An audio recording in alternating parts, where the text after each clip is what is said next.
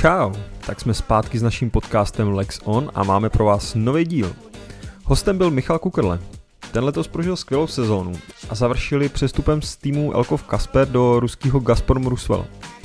Mimo přestup jsme taky probrali, eh, jak s kolem začínal a jaká byla jeho cesta až na olympiádu, nebo jaký to je pocit, když jedete v národním dresu a za váma se v kopci táhne Alejandro Valverde. Tak jedem. Jo, a taky sledujte naše stránky Lexon na Facebooku nebo Instagramu a samozřejmě se můžete vrátit i ke starším dílům u nás na webu Lexon.cz nebo na Soundcloudu, Spotify nebo Apple Podcast. No a teď už hurá na rozhovor s Michalem. Tak teď jedem.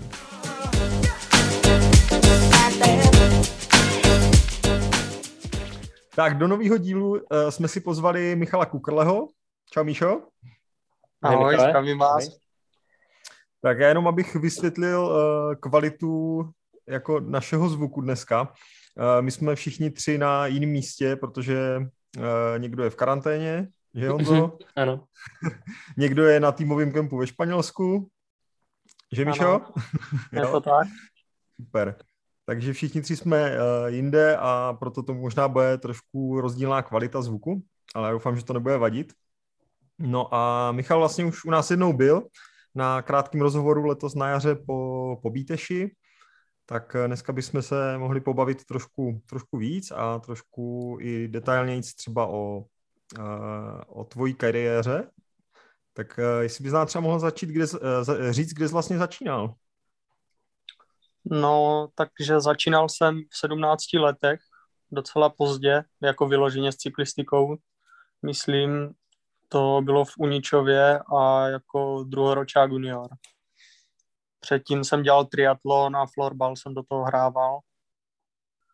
A pak jsem chtěl zkusit cyklistiku teda a tak nějak mi to šlo, tak jsem, tak jsem u toho zůstal. Tak nějak ti to šlo? Tak, co, co si pod tím máme představit? Nějaký dobrý výsledek si zajel? Ty jsi, myslím, byl nějaký mistr republiky v juniorech, že? Jo, jo, vyhrál jsem mistrát, no. To byl takový nejlepší výsledek. A tam nastal zlom. Asi určitě, no. Nebo tak už jako na jaře ty závody docela se mi tak nějak dařily. Takže jako to už jsem tak věřil, že by, že by ze mě mohl být jenom cyklista. A po tom mistráku se to jenom asi potvrdilo, no. Takže druhý rok uh, na v silniční cyklistice a mistr republiky No, první, první vlastně první rok. rok. No, Hmm, tak Protože jsem začal jako, jako druhoročák junior, jsem teprve jako začal no, s cyklistikou a objíždět závody a, a tak. Takže to, že jsi začal pozdě, ti úplně nepoznamenalo. No, dohnal, dohnal si to rychle. vlastně, no. No a z Uničova pokračoval potom do favoritu, že? jo, jo, do favoritu, tam jsem strávil tři roky. A pak jsem přestoupil do Elkovu, Elkov Kasper, jak se ten tým jmenuje teď, tak tam jsem, tam jsem prožil posledních šest let vlastně. Takže a tam teď se vlastně odrazil teďka do asi nejsilnějšího týmu, ve kterém se zatím kdy závodil, nebo budeš závodit do, do Gazpromu, že? Jo, jo, je to tak. No, tak to je docela hezká cesta kariérní. Jo, docela jo. Myslím si, že by to mohlo být i pro, pro, mno, jako pro hodně místních a mladých kluků jako taková motivace, nebo by v tom mohli vidět? Jo, Jako tak věřím, to- že jo, no. Určitě bych chtěl inspirovat jako mladý kluky, co začínají cyklistikou nebo se věnují cyklistice, tak, tak určitě jako bych je chtěl nějak inspirovat a, a ukázat nějakou cestu. Eh, My, když jsme se spolu bavili na jaře, tak jsme právě nakousli trošičku eh, téma odcházení do zahraničí, tedy v tom pozdějším věku. Ty jsi eh, říkal, že už jsi ve věku, kdy to úplně jednoduchý není, což asi prostě tak může, může Mhm. vypadat. Na druhou stranu mě napadlo, jestli tohle třeba pro tebe nebude nějaká výhoda, že vlastně do toho týmu přestupuješ už podstatě jako hotový závodník a nejseš nějaký 18-letý v uvozovkách ucho, který neví, co přesně chce dělat, takže toho teďka dokážeš třeba pořádně využít té šance. Nebo, co, nebo jak to ty Jo, vnímáš? jo, to... No, vnímám to podobně, nebo v podstatě stejně, taky jako jsem si to takhle říkal, že, že prostě už nějaké zkušenosti takhle mám, i z nějakých větších závodů, řekněme, takže věřím, že, nebo myslím si, že to určitě budu zvládat líp ten přestup tady v tom věku, když jakoby starším, ale než kdybych sem přišel prostě kdykoliv, kdykoliv dřív a prostě mladší. Takže už tě v tom týmu berou jako spíš zkušeného závodáka nebo zkušenějšího závodáka, než někoho, kdo jako tak to zkusit? asi úplně ne, no. To mě spíš tady berou jako, jako neoprofesionála, bych řekl. Jo, a mm, ještě tady v tom týmu se budu muset ukázat nějak jako ukázat, že tady dokážu fungovat a asi tak, no, že tady dokážu mezi nima fungovat a, a zvládat objíždět tréninky, závody a, a, a takhle. No. Eh, v poslední době se docela ukazuje, že ten uh, tvůj bývalý tým, teď už Elkov, uh, je vlastně docela dobrý mezi stupeň k tomu jít k profikům. Nejenom tobě, ale i spoustě dalším klukům se to v nedávné době podařilo. Takže asi, asi, jak jsme se bavili před chvilkou, není úplně nutný v 18 podepsat do nějakého development týmu, ale i ta cesta toho českého závodníka může vést přes ten Elkov. Jo, tak myslím si, že určitě může. Já jsem se tam za těch šest let naučil strašně moc, bych řekl. Jo, jak, jak od vedení, od pana Vávry, od, od trenéra Fialy, tak uh, i od starších kluků, závodníků, že? Třeba od Buchajdy, od Polní, od Bleka vlastně taky, Kaňoura, že jo. Takže a tak nějak postupně jsem se zlepšoval, až jsem nějak byl, nebo až prostě o mě projevil zájem i tady Gazprom, jo, teďka. Takže myslím si, že, že pro ty kluky to taky může být nějaká cesta, cesta prostě potom vejš zase, no. No a, a vlastně v letošní sezóně, tak ty jsi tam měl asi víc nabídek. Můžeš říct, jako, kdo o tebe měl ještě zájem, kromě Gazpromu? No, tak ještě tak dva týmy, jakože si mě proklepávali, nebo tak jak, jo, nebo jak bych to řekl. A, ale Gazprom dal nabídku a nechtěl jsem nějak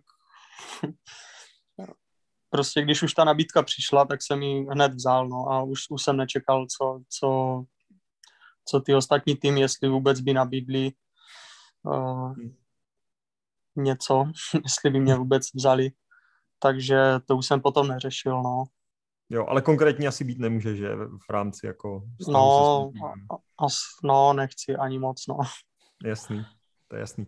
No a ty uh, vlastně uh, Gazprom tě kontaktoval nějak, nebo máš agenta, nebo jak funguje vlastně tady Uh, mám, teď, mám jak agenta, fungují ty přestupy tady na té úrovni, jako by vlastně, když Čech takhle vyrazil poprvé jako do zahraničního týmu? No, přes toho agenta, no. Agent nejdřív kontaktoval Gazprom nebo určitý týmy a potom Gazprom vlastně si mě tak nějak jo, proklepl, podíval, podívali se na mě nějak prostě víc na výsledky asi do Training Pixu a, a takhle. Něco trochu si o mě asi zjistili, no něco málo, hlavně ty výsledky asi. A možná se ptali třeba i Romana Krojcigra nebo, nebo Matiase Vacka, jo, jestli co jsem vůbec zač, jestli jako budu schopný v, v tom týmu nějak fungovat. Jo, a potom prostě předložili nabídku, no. Honzo, ty jsi tam měl uh, otázku ohledně Training Peaks? No, uh, mě to tak trošičku právě zajímalo, eh, jak to dneska probíhá, ty přestupy, jestli to je vyloženě o těch výsledcích, nebo jestli právě ti agenti a, nebo potenciální zájemci mají nebo chtějí přístup právě i třeba do tady těch tréninkových platform, aby se na tebe mohli podívat vlastně, že ne každý závod jdeš asi na výsledek, tak eh, z těch, z těch dat se dá poznat spoustu věcí. Mě to tak jako zajímalo. Jo, jo. Jasný, jo, jo, to určitě, no, jako určitý vliv to určitě má, no. Většinou ty týmy ten training pix chcou vidět, protože se z toho právě dá vyčíst docela dost. No. A, no a probíhá to tak, jak jsem říkal, no, agent, agent musí nabí, nabí, nabízet uh, toho závodníka těm týmům. To je si myslím jako základ. Možná, možná když jsi fakt nějak hodně talentovaný jako mladý, tak možná si tě ty týmy všímají, nebo asi určitě si tě všímají jako i sami, ale No, ale možná, když si máš, zandáš nějaký brutální, jako nečekaný výsledek, tak ono se to asi pak rozkřikne, ale i když ty máš no. taky těch výsledků v posledních asi dvou, třech letech si vyletěl hodně nahoru. Takže taky se máš o co opřít. Do, tak docela jo, no, že jsem za, za ty poslední nějak tři roky i vyhrál pár závodů, že tak to je, to je základ. Když vyhraješ, to seš vidět, vidět tak nějak nejvíc ale i tak, že uh, i tak si myslím, že, že, že bych jako vejš nepostoupil bez toho agenta. Uh-huh. A ty si třeba před nějakýma těma dvěma, třema roky uh, měnil nějak přípravu, ne, protože vlastně během tady té doby se, jak jsem říkal před chvilkou, no. dost zlepšil. Peťa se koukal no, na tvou stravu. Já jsem se díval a... na tvoji stravu a jak tam prostě máš porovnání těch jednotlivých let, tak ty jsi tam prostě v některým no. období, myslím tak dva, tři roky zpátky, jsi tam měl docela výrazný skok jako v kilometrech, jo? že jsi tam měl prostě, já nevím, 25 tisíc a další rok prostě 33. Jasný, tak jestli no. tam se někde jako měnila ta tvoje příprava? Mm, tak trošku se změnila, no. Tak když jsem přišel do Elkovu, tak jsem začal jezdit víc kilometrů hlavně, no. To je asi ten největší zlom, co bych tak jako vypíchnul, no. Tak, tak ale evidentně to u tebe mělo dobrý efekt, no. jo, jo, určitě. No a takže když se vrátíme ještě teďka k eh, tomu tvýmu novému týmu, ke Gazpromu, tak eh, jak to zatím probíhá? Nějaká ko- komunikace nebo vůbec teďka vlastně máte první kemp, tak uh, jak se ti tam daří? Jo, jo. Už, no, už jsme měli jeden kemp eh, v Itálii v půlce listopadu, tak to byl jenom takový třídenní jakoby seznamovací a nějaký testy jsme tam udělali. Nějak, meetingy jsme tam měli vždycky vedoucí nějaké sekce. Sekce měl každý večer meeting, jo.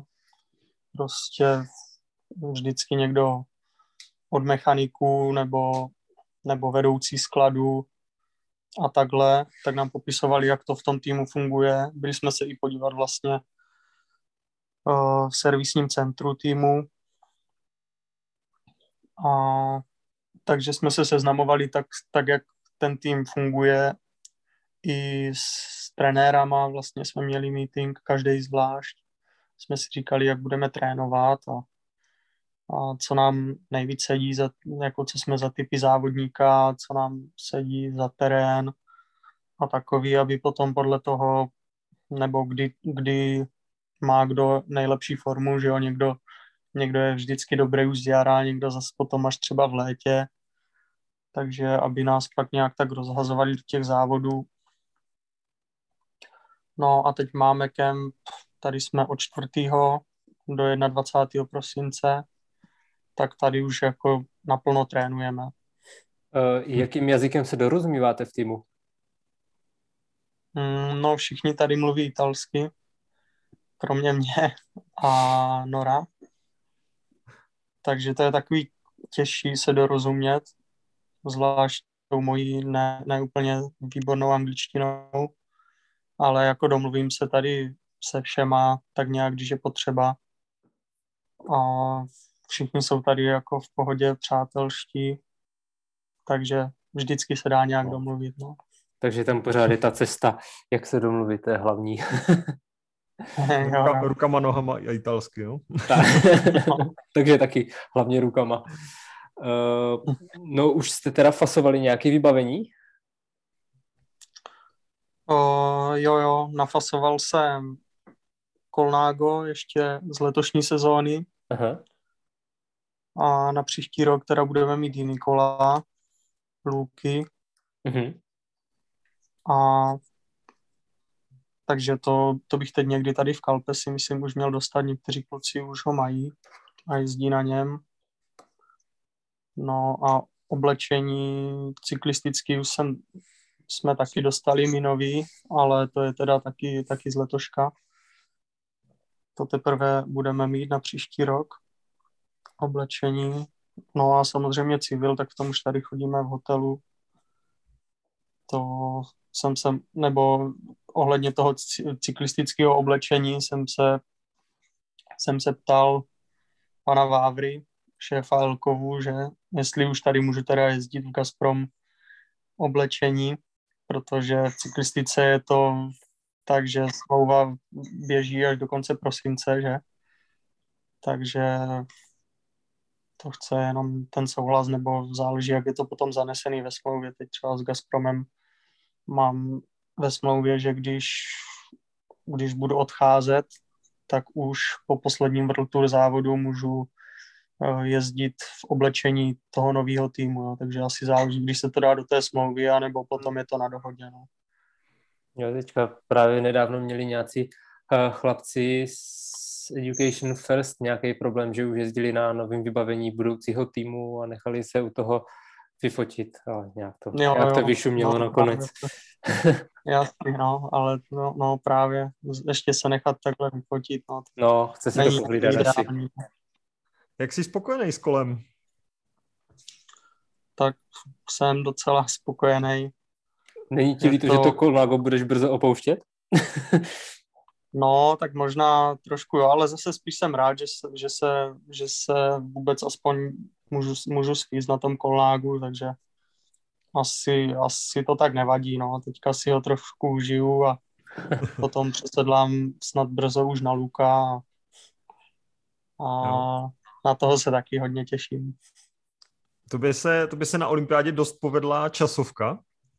A, a tak jsem se chtěl zeptat, jestli jako v rámci teďka no, jako toho, že dostaneš nový kolo, tak jestli proběhne u tebe nějaký testování, nastavování posedu, aerodynamický tunel, větrný nebo něco takového? Uh, nastavování posedu určitě.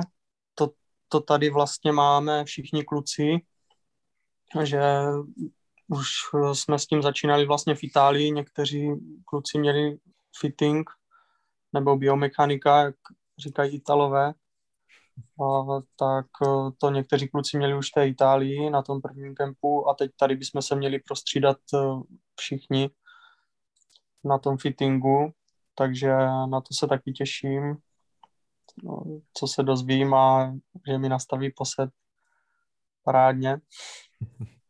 A na časovkářský kolo nevím, jestli budeme dělat nějaký fitting. Ono záleží taky, co se tam dá vymyslet, no, ono je to svázaný docela těma pravidlama. Hmm. Takže stejně mi přijde, že sedlo nesmíš mít uh, blíž než 5 cm za, za, za středem šlapání, takže tam to všichni mývají na těch 5 cm přesně nastavený, že jo. Výšku ta je tak nějak daná, že nebo to každý ví, jak vysoko si má dát sedlo. A aerodynamický tunel, to asi tady řešit nebudeme, no, to... Ale tak určitě budeš mít nějakou změnu materiálu, takže i v tom může být nějaký posun. Já nevím, vy jste na mhm. Elkovech eh, měli časovkářský pořád ty autory? Jo, jo, měli jsme ještě tady tyhle, tady tyhle kola, no. No a... Takže tam by měl být posun určitě, no. No a teďka po tom přestupu, jako nejenom eh, teda do zahraničí, ale samozřejmě i o kategorii výš v, eh, v hodnocení UCI, tak eh, poznal teďka už třeba na tom soustředění jako nějaký posun ve výkonnosti? Ve smyslu jako porovnání s těma, s těma týma týmovýma kolegama? Jakože si se ukazuje, že to bude jako těžší váhovka? Uh, asi o trošku jo, a určitě o něco, ale řekl bych, že zas takový rozdíl to, to, to nebude. Protože, nebo jako v Elkovu jsme, jsme byli taky všichni všichni dobří, silní a navzájem jsme se jako taky posouvali nahoru, si myslím, že jsme se rok co rok vlastně jako tým zlepšovali, co jsem tam eh, byl těch šest let. A, a tady je to, je to takový jiný, hlavně v tom přístupu. Všechno je takový profesionálnější přístup, no. A, a trénink třeba tady hned jsme, hned jsme tady začali už, už jako jezdit uh, rychleji mi, mi přijde, protože závody zase budou dřív, že, takže je potřeba k tomu přistupovat tak uh, trochu jinak, no a trochu asi víc odpovědnější, bych řekl. Hm. Jako už, už tady v tom období, že jo, když, když uh, Jak to vidíš uh, s obhajobou titulu? Proti Elkovu. Byl vždycky, byl vždycky uh, členem té nejsilnější sestavy v tom balíku a teďka, teďka to vypadá, že spíš pojedeš proti ním. tak jak to vidíš? No, to asi určitě pojedem proti ním s Matiasem, teda budeme taky dva. Uh, no, tak trať bude těžká. A kde se vůbec jede? Teď, teď to nějak úplně nevím. Mladé pozici v Mladé Vožici u tábora, tam jsme měli pohár letos. A nastoupali jsme nějak 3000 metrů na 160 kilometrech, takže ten mistrák si myslím, že bude ještě o dvě kola delší, jo, nějak těm 200 kilometrům. Hmm. Takže si myslím, že můžeme nastoupat klidně přes 3,5 tisíce metrů, nebo nevím přesně, jak to bude vycházet. Prostě těž, těžký ten mistrák bude a takže jako si myslím, že se s tím něco i třeba takhle bude dát dělat, no. Říkám, budeme tam ve dvou s tím, s tím Matým, takže uvidíme, no. Je to ještě hodně daleko, sezóna ani jo. nezačala. Jo, tak já jsem si spíš chtěl jen tak jako v rámci toho jo. Uh, té standardní tak, taktiky na mistráku. Jo. Ale neházím, neházím Flintu do žíta, jako vůbec, Jasný. že že bych to už teďka bral jako za, prohran, za prohraný ten závod, že, že tam budou elkováci v deseti a to. tak u nich taky teďka dochází k docela velké obměně, tak možná bude příští rok šance toho využít, než se sjedou pořádně dohromady. Sleduješ tam nějak ty změny v tom týmu? Sleduju určitě, tak kluci jsou tady, tady taky na, na hotelu, přiletěli vlastně stejný den, takže se tady s něma potkávám a a tak jako vím vlastně, kdo odešel, kdo přišel, že jo. Jasný. Takže prostě starší, zkušenější závodníky nahradili mladí kluci, no, takže hmm. takže možná je to takový lehký oslabení, i když, i když jako těch těch zkušených závodníků tam je pořád dost, že jo. Dominik Neumann, Kuba Otruba, Matěj Zahálka, i Honza Bárta teda vlastně. jo, nerad bych na nikoho zapomněl, no třeba, třeba Bráchové, Těupalíkovi. Takže já si myslím, že i tak ten tým bude v příštím roce docela vyvážený jako dobře a Dan Babor si myslím, že je jako velký příslip do špurtu, hmm. že prostě žádný, žádného rychlejšího člověka, člověka u nás nemáme a tak věřím, že v Elkovu by, by mohl by mohly ještě jako růst, no. Hmm. No, uh, ty už třeba víš, jak to budeš mít v průběhu uh, roku, kde budeš trávit nejvíc času, nebo budeš tady v Česku, nebo se budeš snažit nějak využít uh, týmový zázemí v zahraničí? No, tak počítám s tím, s tím, že budu především v Česku, no. Akorát teď řeším, že že se vrátím, nebo chtěl bych se vrátit do Španělska nějak začátkem ledna nebo už i koncem prosince, klidně. A potom tady navázat na týmové soustředění, to nám bude začínat někdy kolem 16. ledna. Takže tady ten, tady ten čas bych chtěl vyplnit nějakým tady individuálním tréninkem, ale někde v teple, protože u nás se dát nebude určitě, že v lednu jako plnohodno, plnohodnotně trénovat. To je pravda, že a... Hanušovická vrchovina je takový zmrzlý kraj v lednu, no. Jo, jo, asi hodně. No. Ale tak já si myslím, že tak celkově, no, jako v, v Čechách i na Moravě, že prostě v tom, v tom lednu se netrénuje úplně nejlíp. Jasně může jako být pár dní, že je pěkně, hmm. ale, ale v globále prostě se to nedá porovnávat, že tady s těma podmínkama. A Takže tušíš, to... A tušíš eh, do sezóny už nějaký závody nebo nějaký jako aspoň částečný program? Ono samozřejmě jako v rámci těch opatření a podobně, tak eh, to asi těžké nějak predikovat, ale jestli už třeba máš nějaký obrys, jako třeba typově, jaký závody bys měl jezdit? O, tak to, to zatím nevím, o tom jsme se nebavili, jenom jak jsme měli meeting s trenérama, tak uh, jsme se tak nějak bavili, no, jako co jsem za ty pěstce, co mi nejvíc sedí za ty terény. Jo, nebo jestli jsem dobrý časovkář, tak jsem říkal, že časovka, pokud je prostě v kratších kopcích, že jo, tak jak tak je, prostě takový terén mi sedí, mi sedí ne, nejlíp, no. Kratší kopce, ideálně, když jsou naskládaný nějak hned po sobě, nastoupá se hodně, hodně výškových metrů, ale ne v nějakých prostě velehorách. Hmm. Tak, eh, takže takhle, jo, zatím jsme se bavili a o, o, o závodním programu za, zatím nic nevím. Ještě tady jsme s, s nikým o tom nemluvili a, a já jsem sám jako to téma ani moc neotvíral. Prostě se budu snažit nějak, nějak dobře zapsat a potom, nebo jako všechny závody budou, budou profi závody, že jo, co pojedeme v příští sezóně, takže všechny závody budou kvalitní a potom záleží, jestli třeba budu v rámci toho týmu se schopný dostat i na nějaký fakt jako velký závody. Uvidíme, no. Potom záleží, jak, jestli dostaneme nějaký divoký karty na nějaký ty největší závody. To jsem se chtěl zeptat, jestli už víte třeba, jestli pojedete nějakou Grand Tour. Asi čekáte na ty divoké karty, hlavně asi na Giro, že? No, to by možná mohlo připadat do úvahy, ale, ale nevím, nevím, ne, mm-hmm. jako... Ještě asi brzo. Nemluvil jsem tady o tom s nikým, ani jo, nic jsem tady nezaslech takového, takže, takže nevím a mm. hlavně se budu soustředit na sebe, no, abych byl, abych byl připravený dobře na tu sezónu a, a byl schopný plnit nějaký týmový úkoly nebo prostě se nějak ukázat. Tak jo, No a jak, jak bys třeba zhodnotil jako let, letošní sezon, tak nějak jako globálně svůj?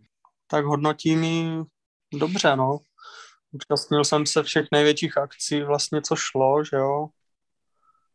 A myslím si, že to představení na té olympiádě mi vyneslo právě tady to angažma, takže, takže musím ji hodnotit určitě hodně pozitivně. Asi ji můžu brát jako za nejlepší sezónu vůbec, co jsem, co jsem prožil kdy. Mistrovský dres ještě máš? Jo, jo, no tam to, s tím to tak jako by všechno začalo hlavně, no. Bíteš taky, to si taky hodně cením, protože když se podíváte na výpis těch vítězů, že, minulých, hmm. tak to jsou všechno jako legendy československý nebo český, český i československý, tak takže to jsem rád, že jsem se zařadil mezi ně. A potom byl ten, ten mistrák, no, hlavně podařený, tam, tam to všechno tak jako začalo, no, v té letošní sezóně.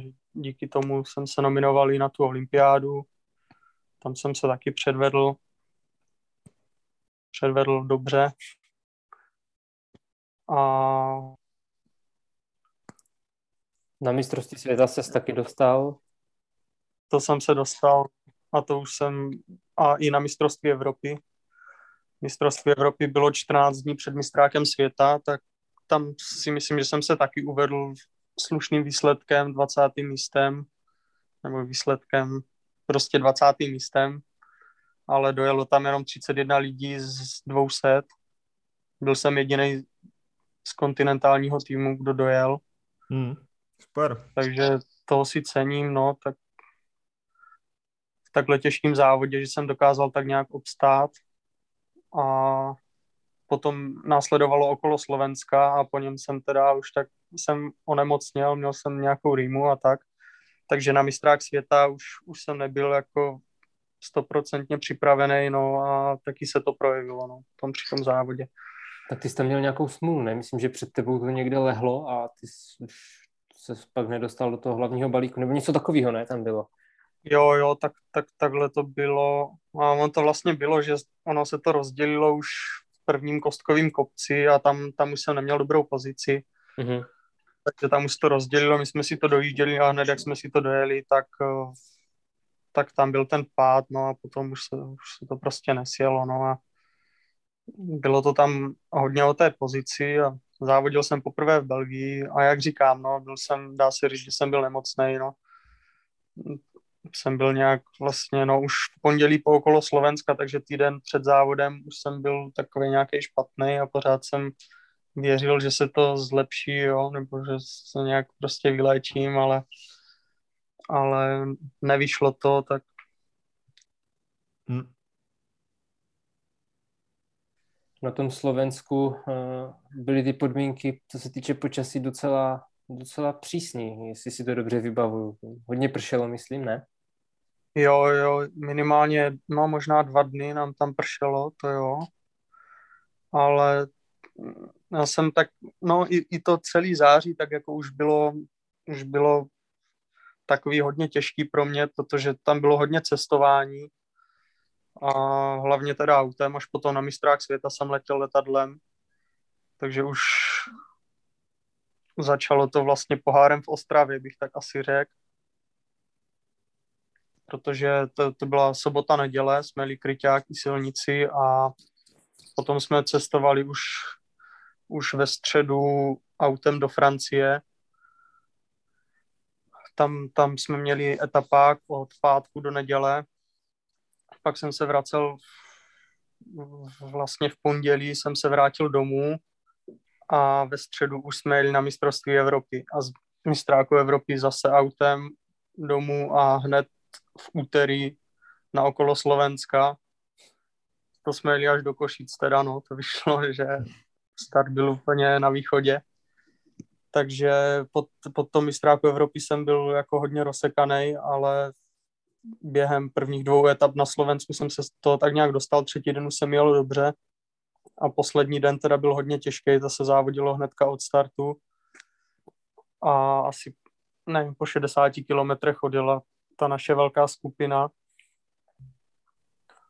A, ale tak říkal jsem si, že to je tak nějak dobrý, jo, že už jsem se cítil teda takhle dobře, ale v pondělí potom jsem no, začal mít nějakou tu rýmu a a už to nebylo ono.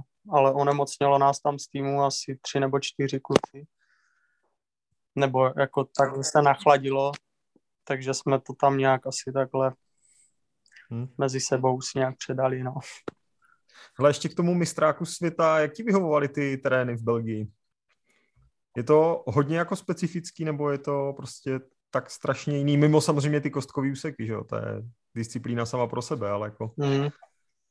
Jak se ti tam závodilo? No, bylo to zvláštní, no, jako takový první seznámení, že... Přest mm, ohněm. no, asi, asi tak nějak. Hodně o té pozici, no, prostě tam už to začalo před, před tou lovaní, když jsme poprvé do ní najeli, tak na ten okruh, že tam potom byla úz, úzká cesta, ale všude, všude jako mi to tak přišlo, nějaký chodníky, cyklostezky, obrubníky, všude takový jako, jako hodně, hodně takový specifický, no. Ale o to, o to asi takhle nešlo, jako byl jsem z toho takový občas překvapený, nebo jak to říct, ale, ale jako myslím si, že o to zase až tak nešlo, no, že tam spíš hrálo roli, že jsem, že jsem nebyl jako v nějak ve stoprocentní kondici a zdravotně v pořádku. A potom by to možná mohlo vypadat jinak, no, jako... Ale i tak je to prostě Ale... asi druh závodění, kde ty zkušenosti jsou asi dost dobrý, když je máš. Jo, jo, tak určitě, no. Ale po technické stránce připravoval se na to nějak, jakože na kostkový závod, takže nějaký, já nevím, širší galusky, dvojitá omotávky. ne, ne, ne, to ani ne. Tak jako to zas nebylo to jako Paříž Rubé, jo, nebo kolem Flander. Hmm.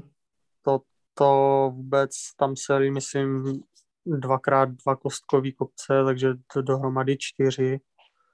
Takže jako to, jo. a to přes, jo, třeba za dvě minuty bylo, jsme ten kopec přejeli, takže o to jako tak ani nešlo, ale spíš jde o to mít tu pozici předtím a pohybovat se tam vepředu, no, tady v těch důležitých momentech, což teda jsem samozřejmě věděl, ale ale nepodařilo se mi to nějak naplnit, no, no asi, asi tak, no. No, tak to všichni te, uh, čeští televizní experti uh, doma, doma před obrazovkama ví vždycky nejlíp, jako. To má ten závodník dělat, ale ono ve chvíli, kdy tam jedete 50-60, že a ta cesta má 3 metry a jak říká, že tam chodník, cyklostezka, eh, dva kočárky. No právě, no, každý se tam snaží dostat jako úplně tak nějak jakkoliv. A... Každý mu řvou do ucha, jeď dopředu, jeď dopředu. Tak... Jo, jo, jo, no. Přesně, no, úplně každému, no, takže tam se být fakt každý, no. Hmm, tak jo. Tak jo, tak se asi zase můžeme vrátit k té olympiádě teda. No my jsme si říkali, že tě nebudeme úplně moc uh, trápit uh, olympijským cestováním a, a bydlením. Jo, protože ale to prostě jako... to musíme. Počkej, já jsem myslel, že to fakt vynecháme. jo, tak klidně jako řečeno to bylo všude. Já myslím, že to, že to bylo jako dost hrozný, navíc tě to, že jo, navíc uh, většina tvých olympijských rozhovorů jako byla, byla tady na to téma, takže bych se no, asi no. jako podíval jo, to... na ten samotný závod nebo na nějaký průběh toho, eh, toho jak, eh, jak tam fungovali po té sportovní stránce, ne po té covidové. Jo, jasný, no. Tak Takže... po sportovní stránce to vyšlo ještě tak jako dobře, řekl bych, že když jsme přicestovali do Japonska, tak jsme první tři dny, nebo čtyři vlastně jsme obědli trénink, tak první tři dny jsme měli vytrvalostní tréninky, no, vycházelo nějak na 4, 5, 6 hodin, jsme tam tak nějak jeli s Michalem Šléglem ty první tři dny, takže to bylo super, že jsme mohli takhle potrénovat. A čtvrtý den jsme měli volno, tak to jsme se byli jen tak vyjet a večer jsme se dověděli, že, že teda Michal byl byl pozitivní na ten koronavirus. A takže pak už jsme nevěděli, no, co, co tak s náma budou dělat, nebo já jsem pořád tak věřil, že nás v hotelu nechají, jo, že třeba maximálně toho Michala pošlou do izolace, pokud se potvrdí teda, že bude pozitivní, co se potom potvrdilo a tím pádem nás brali jako blízký kontakty a to pro ně tam znamenalo, že, že jsme vlastně nakažení. Takhle s hmm. náma jednali. No. A to bylo, takže nás stáhli přes tu noc, to bylo dvě noci do závodu, nás stáhli na ty testy, takže to bylo takový no, hodně špatný, bych řekl. A potom jsem musel ještě den před, v den závodu v pět ráno znovu na testy. Mm-hmm takže to tak, taky jsem se nevyspal ani tu, takže dvě noci před závodem, nejdůležitějším asi v kariéře, jsem to měl takhle rozhozený a prostě nikdy jsem to nezažil, takže jako tady z toho to bylo, tady z toho pohledu to bylo opravdu jako takový hodně špatný, nebo já jsem to vnímal hmm. prostě špatně, že No a jak vy jste tam zvládali fungovat jako v rámci týmu, když, když jste byli vlastně takhle jako rozhození, že jo? Že vy jste s Michalem byli teda nějak jako izolovaní, zbytek týmu ne? No, zbytek týmu byl taky. Kromě Zdeňka Štybara vlastně jsme byli všichni izolovaní. Jo. Jo, tak... Zdeněk Štybar potom vlastně si stěžoval, že, že neměl zázemí ale já si myslím, že mohl být rád, že, že ho doktor nezapsal jako blízký kontakt a že nemusel jít taky do izolace. Tak to... A,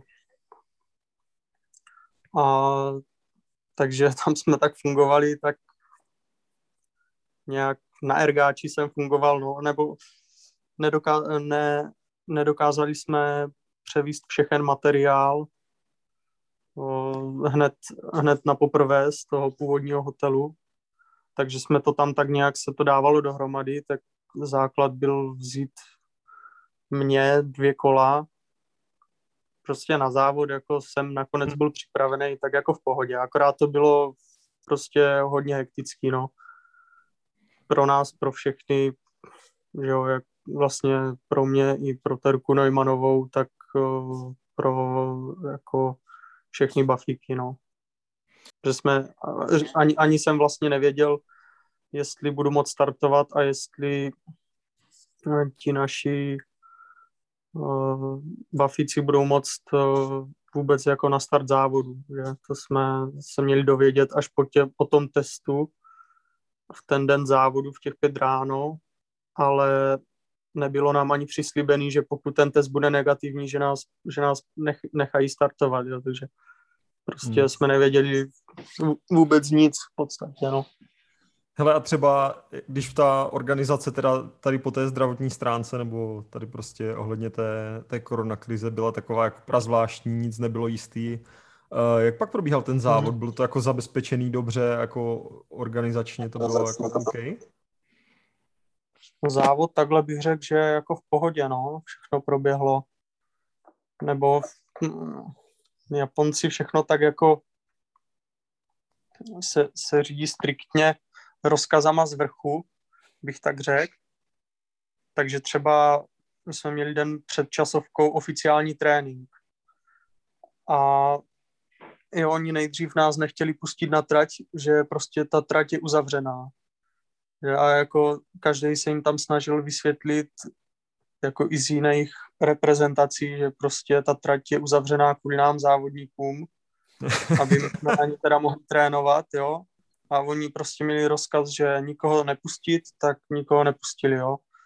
Až prostě po půl hodině jim to tam asi někdo přišel vysvětlit, někdo, nějaký šéf nebo, nebo takhle, jo. Takže ta cyklistická trať je uzavřená pro, pro cyklisty, kteří tam jako jo, stojí jo. v řadě. Dobrý. No asi, mm-hmm. asi tak, no. Prostě měli takový rozkaz a, a jo, a takže to plnili prostě do puntíku. No. Potom zase jsme měli mít trénink dvě hodiny před tou časovkou, ale oni nás nějak po hodině a čtvrt zastavili a že tam budou něco čistit na trati a že, že nás tam nemůžou nechat, ne, nechat jo, dojet ten trénink. Tak nás poslali jenom na tu speedway, tak jsme tam na těch čtyřech kilometrech kroužili a pak jsme chtěli jet zase, jo, už všichni z toho tréninku prostě ven a nechtěli nás zase pustit ven, jo, protože prostě ten člověk, člověk, co to tam řídil, tak prostě to stopnul a on má takový rozkaz a, a tak to prostě je, takže nás jako nepustil. Takže tady v tom ta organizace je taková jako jiná, než na co jsme my Evropani jako zvyklí, bych řekl. Ale třeba při tom závodě silničním nebo i při časovce, jako mi přišlo, že trať byla zabezpečená možná skrz, skrz tady tu jejich me, povahu, mentalitu, jako, jakože dobře, no. No a ten samotný závod, tak ten probíhal, probíhal jak u tebe? Nebo ještě jinak. Celkově, jak, s jakou taktikou no. jste tam, nebo jak jste to vůbec měli v plánu? Protože já se teda přiznám, že já jsem chvíli ani nevěděl, že, uh, a teď to ve vší úctě říkám, já jsem chvíli ani nevěděl, že Zdeněk, Zdeněk Štybar startoval v tom závodě. Jo. No, jak, se Zdeňkem... Měli nějakou taktiku danou, nebo jak se vám to dařilo vůbec plnit? Mm, vlastně jsme neměli vůbec žádnou taktiku danou, jenom Zdeněk se mě ptal, jestli chci do úniku a jsem říkal, že možná, protože jsem vůbec nevěděl. My jsme akorát den předem jsme si volali právě taky přes Zoom, myslím, nebo něco, něco podobného, tak mi ukazoval tu trať z začátku, jak je to tam pravá, levá, jo, že, že kdyby, kdyby jako odjížděli nějaké velké skupiny, tak prostě, aby jsme tam byli, že jo. A, a potom jo, hned před startem ráno vlastně už jsme přijeli na start a to jsem byl úplně fakt jako strašně moc ospalej. A tak Zdeněk tam měl kafe, dal mi ho, takže to bylo super, to mě probralo jako docela. No, pak jsme tak nějak vyjeli na ten ostrý start a hned od kilometru nula jo, odjeli nejdřív tři lidi s Jurajem Saganem právě, potom si doskočili další dva, pak ještě jeden. A tak jsem si říkal, že bych tam mohl taky teda naskočit, že když to vypadalo, že to odjede takhle hned, tak jsem si tam tak jsem tam taky skočil, no. prostě abych tam byl v tom úniku. Hmm. Možná to bylo i z toho důvodu, že jsem, jo, jak to před tím závodem probíhalo, ta příprava nebyla jako rozhodně ideální, tak jsem si možná tak ani nevěřil, tak jsem si říkal, budu aspoň v úniku, jo, budu hmm. nějak vidět a, a u, u, uvidí se, jak to, jak to dopadne. Takže, takže nevím, jako jestli bych měl tu přípravu takovou, jako bych chtěl a potřeboval, jestli bych třeba do toho úniku si taky naskočil, protože bylo jasný, že ten únik uh, uh, jako ten peloton dokáže kontrolovat celkem jako dobře. Takže takže prostě ne, ne, nevím, nevím, jak bych reagoval, kdybych byl, kdybych byl stoprocentně připravený na ten závod, jak bych sám potřeboval. No. A potom vlastně uh, chleba se začal lámat asi v tom posledním kopci, že? Tam byl, no určitě. Vlastně dojeli. Tam to, to už jsem teda byl dojetý, nebo všichni z toho úniku původního jsme, jsme tam byli dojetí.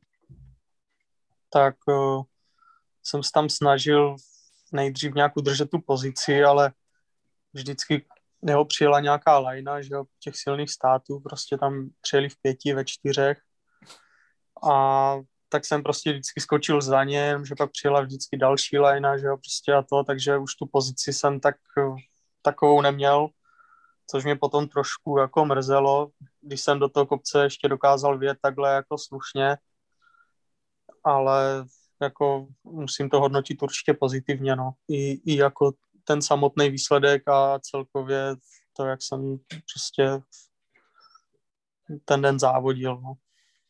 Jak se, jak se tam cítil na tom kopci, když uh, tě tam museli dojíždět takový jména, jako já nevím, Richard Karapas a podobně?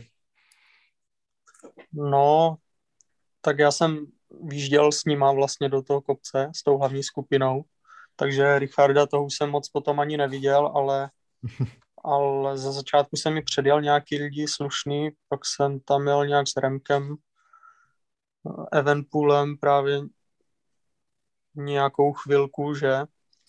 A potom vlastně přijel Tomáš Konečný s autem ke mně a, a říkal, jo, dobrý, tady je za tebou Valverde, že jo, a, a tak celkově, no, ale na to jsem tak jsem si říkal, že to asi není tak jako úplně špatný.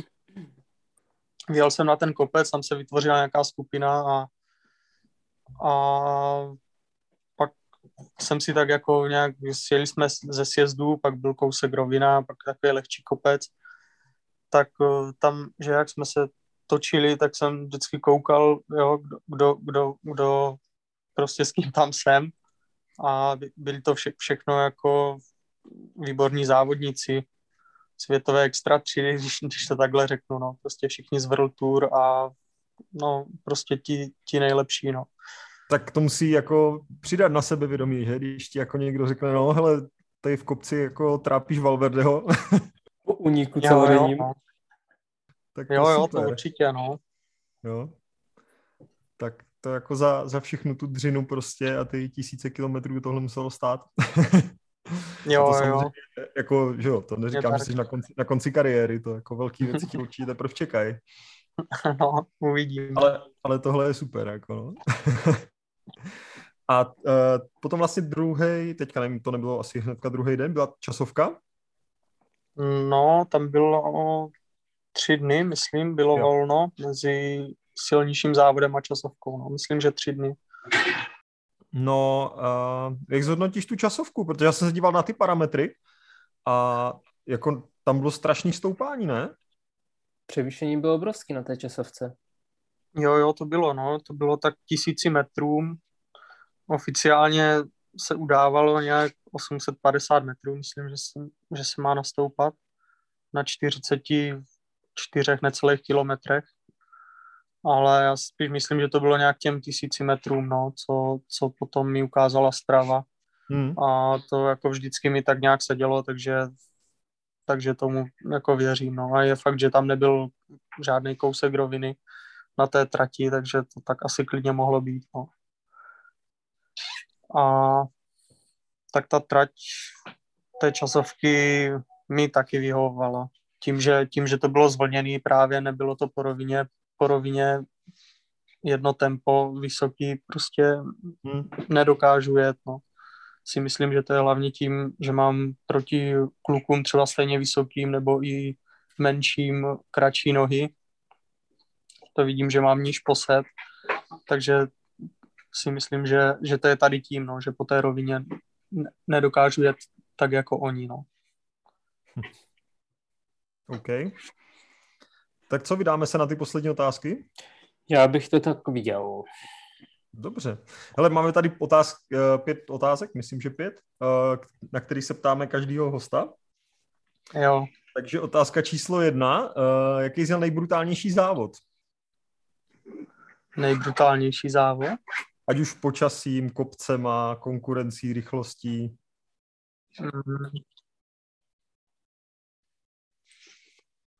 No, nevím, tak bylo jich asi víc, že třeba v nějakým horším počasí, asi hlavně, no tak to bylo třeba letos, letos na Istrii, poslední etapa etap, eh, etapáku, tak to bylo, začalo pršet a brutálně do toho začalo foukat a byla fakt jako velká zima, tak to bylo potom hodně brutální, no, když jsme se sešli v kempru po závodě. A... Tam se dost padalo, ne, na té Istrii? O, jo, jo, tak to tam je tak každý rok, no, tam každý je nastřelený a zase, že jo, o, hodně lidí tam startuje, velký balík, tam vždycky pozvou organizátoři a tak se tam padá, no. Ale tak tady ten den zrovna to nebylo tak hrozný s těma pádama, ale zase tady tím počasím, no, že ještě na jaře a přišlo, přišlo takhle nějaká prostě bouřka, mm. fakt velká, foukalo do toho studený vítr, tak to jsme byli potom vymrzlí brutálně. Takže to je jako tady z toho pohledu třeba počasí, no, že ty podmínky jsou fakt jako takový hodně tvrdý. A, ale jinak třeba možná mě napadlo mistrovství Evropy právě letošní, že to na 180 kilometrech jsme nastoupali nějak 3,5 tisíce metrů taky, to bylo hodně těžký a i tím, jak se závodilo, no, ve všech kopcích se jelo jako vysoký tempo a vyselektovalo se to tak, že dojelo jenom těch 31 lidí. A takže bych řekl, že, že to jako byl brutální závod. Těžký. Uh, jaký je tvůj oblíbený kopec? Jo, Jaký je tvůj oblíbený kopec? kopec a proč právě Mokřiny? jo. Mm, tak Mokřiny mám oblíbený asi, protože tam není vůbec žádný provoz a je to prostě tvrdý kopec, no.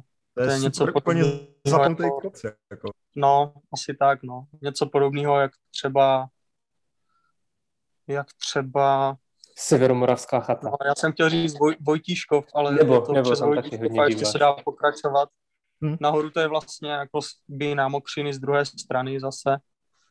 Tak to je taky něco podobného.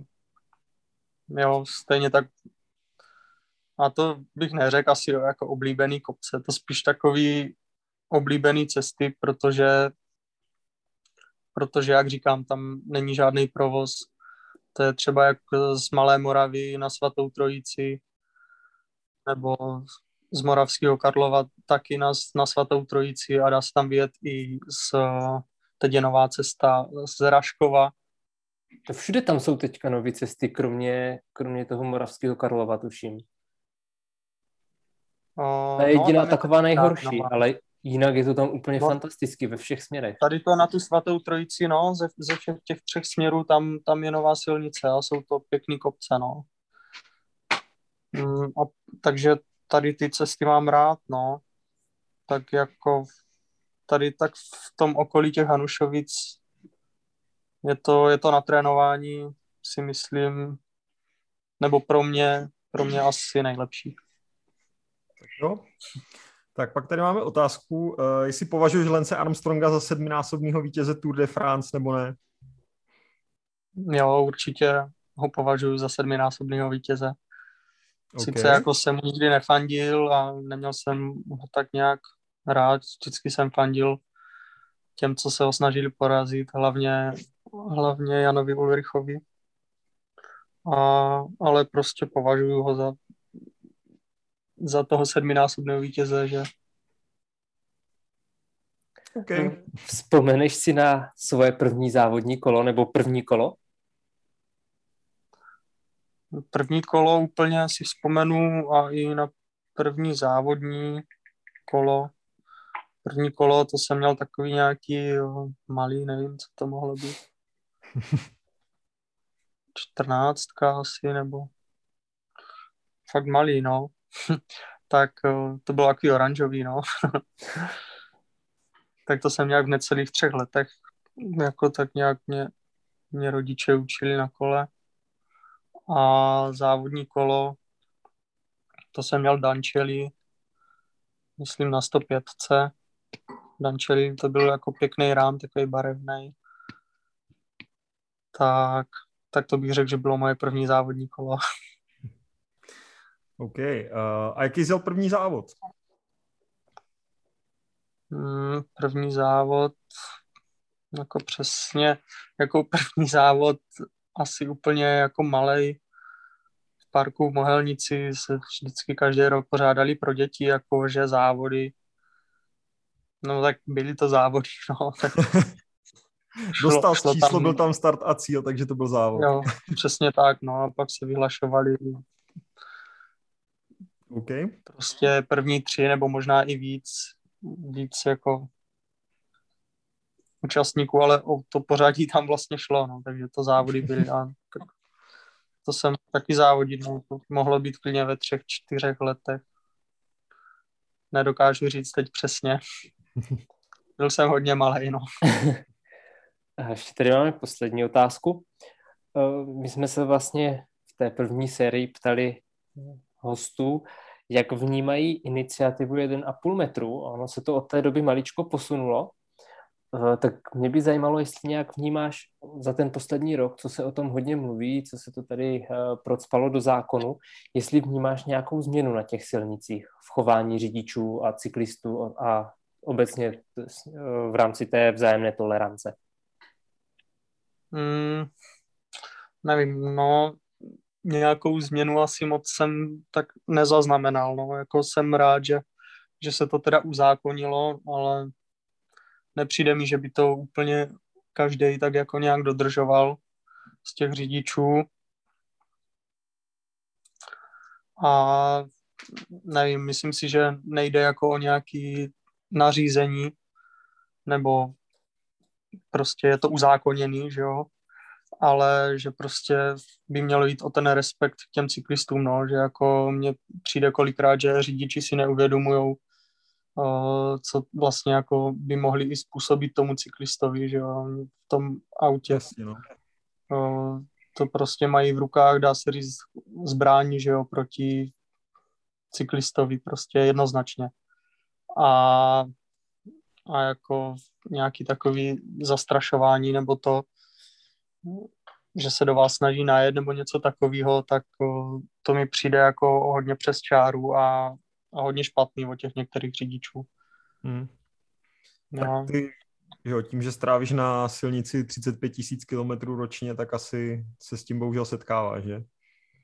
Jo, tak nějak se setkávám, ale jako nedokážu si vybavit nějaký jako nejhorší moment. No teď zrovna ned- nedávno, to bylo někdy na podzim, mě s, s nákladákem předjížděl ještě velký nákladák a měl vlek tak mě předjížděl prostě v zatáčce, kam neviděl, samozřejmě tam bylo auto, šlápl na brzdy, že jo. Jako, to, myslím si, že hodně nebezpečná situace, samozřejmě já už jsem se koukal, co se kolem mě děje a jako zvládl hmm. jsem to nějak v pohodě, ale byl jsem na něj teda napružený hodně. Pak jsem si ho dojel na křižovatce, otevřel jsem mu dveře, byl to takový starý dědek a byl spíš jako z toho špatný, jo, co se stalo, asi prostě nečekal, že pojedu na tom kole tak rychle, že mě asi předjede jo, a v pohodě. Hmm. A asi ani nečekal, že, že to potom takhle budu jako no, chtít nějak vychovat, nebo jak to říct. Jo, protože jsem si říkal, že, že by bylo dobré jako si to s ním nějak vyříkat, že jo, aby... Takže ten jako podstatě to nechtěl, ale asi nedokázal odhadnout jako vůbec nedokázal odhadnout, jako že za jak dlouho mě předjede, nebo, nebo, mm, jasně, no. nebo tak nějak, no. A myslím si, že by třeba někdo méně zkušený nebo něco, tak že by to pro ně mohlo dopadnout hodně špatně, že jo. Přece jenom ty na tom kole se umíš pohybovat a asi i víš, jak vyhodnotit kterou situaci, tak je to asi... Asi určitě, no, když mám tolik kilometrů najetých a, a snažím se prostě to nějak vnímat, no, tak hmm. co, co se kolem mě děje v tom provozu, no. To musíme to zakončit nějak pozitivně. mm-hmm. Jaký máte počasí? počasí tady je parádní zatím. Je, je to... jo, jo. Jezdíme tady jenom v kraťákách a v rukávkách, no, občas nasadíme vestu. Tak jsme tady první tři dny, ale co jsem se díval, tak uh, celý týden dopředu, co mi ukazuje počasí, tak má být tak nějak pořád podobně, takže, takže super, no. Je to nějak těsně po 20 stupňů, tady tak je. Hmm. Tady jsou třeba zasněžené střechy, kdybys to chtěl vědět. Jo, jo, já si to myslím, no. OK. Hannes, napadá tě ještě něco? Myslím si, že jsme to úplně vyčerpali, všechno, co jsme si připravili. Já si to taky myslím. tak jo, tak, tak uh, myslím, že budeme držet palce, ať se ti daří. Ať příprava probíhá, jak má. Zase někdy se sejdem po nějakým velkým úspěchu určitě. jo, díky moc. Jo, určitě, budu rád. Tak jo, tak jo, si nedaří. Díky, čau. mějte se, čau. Ahoj.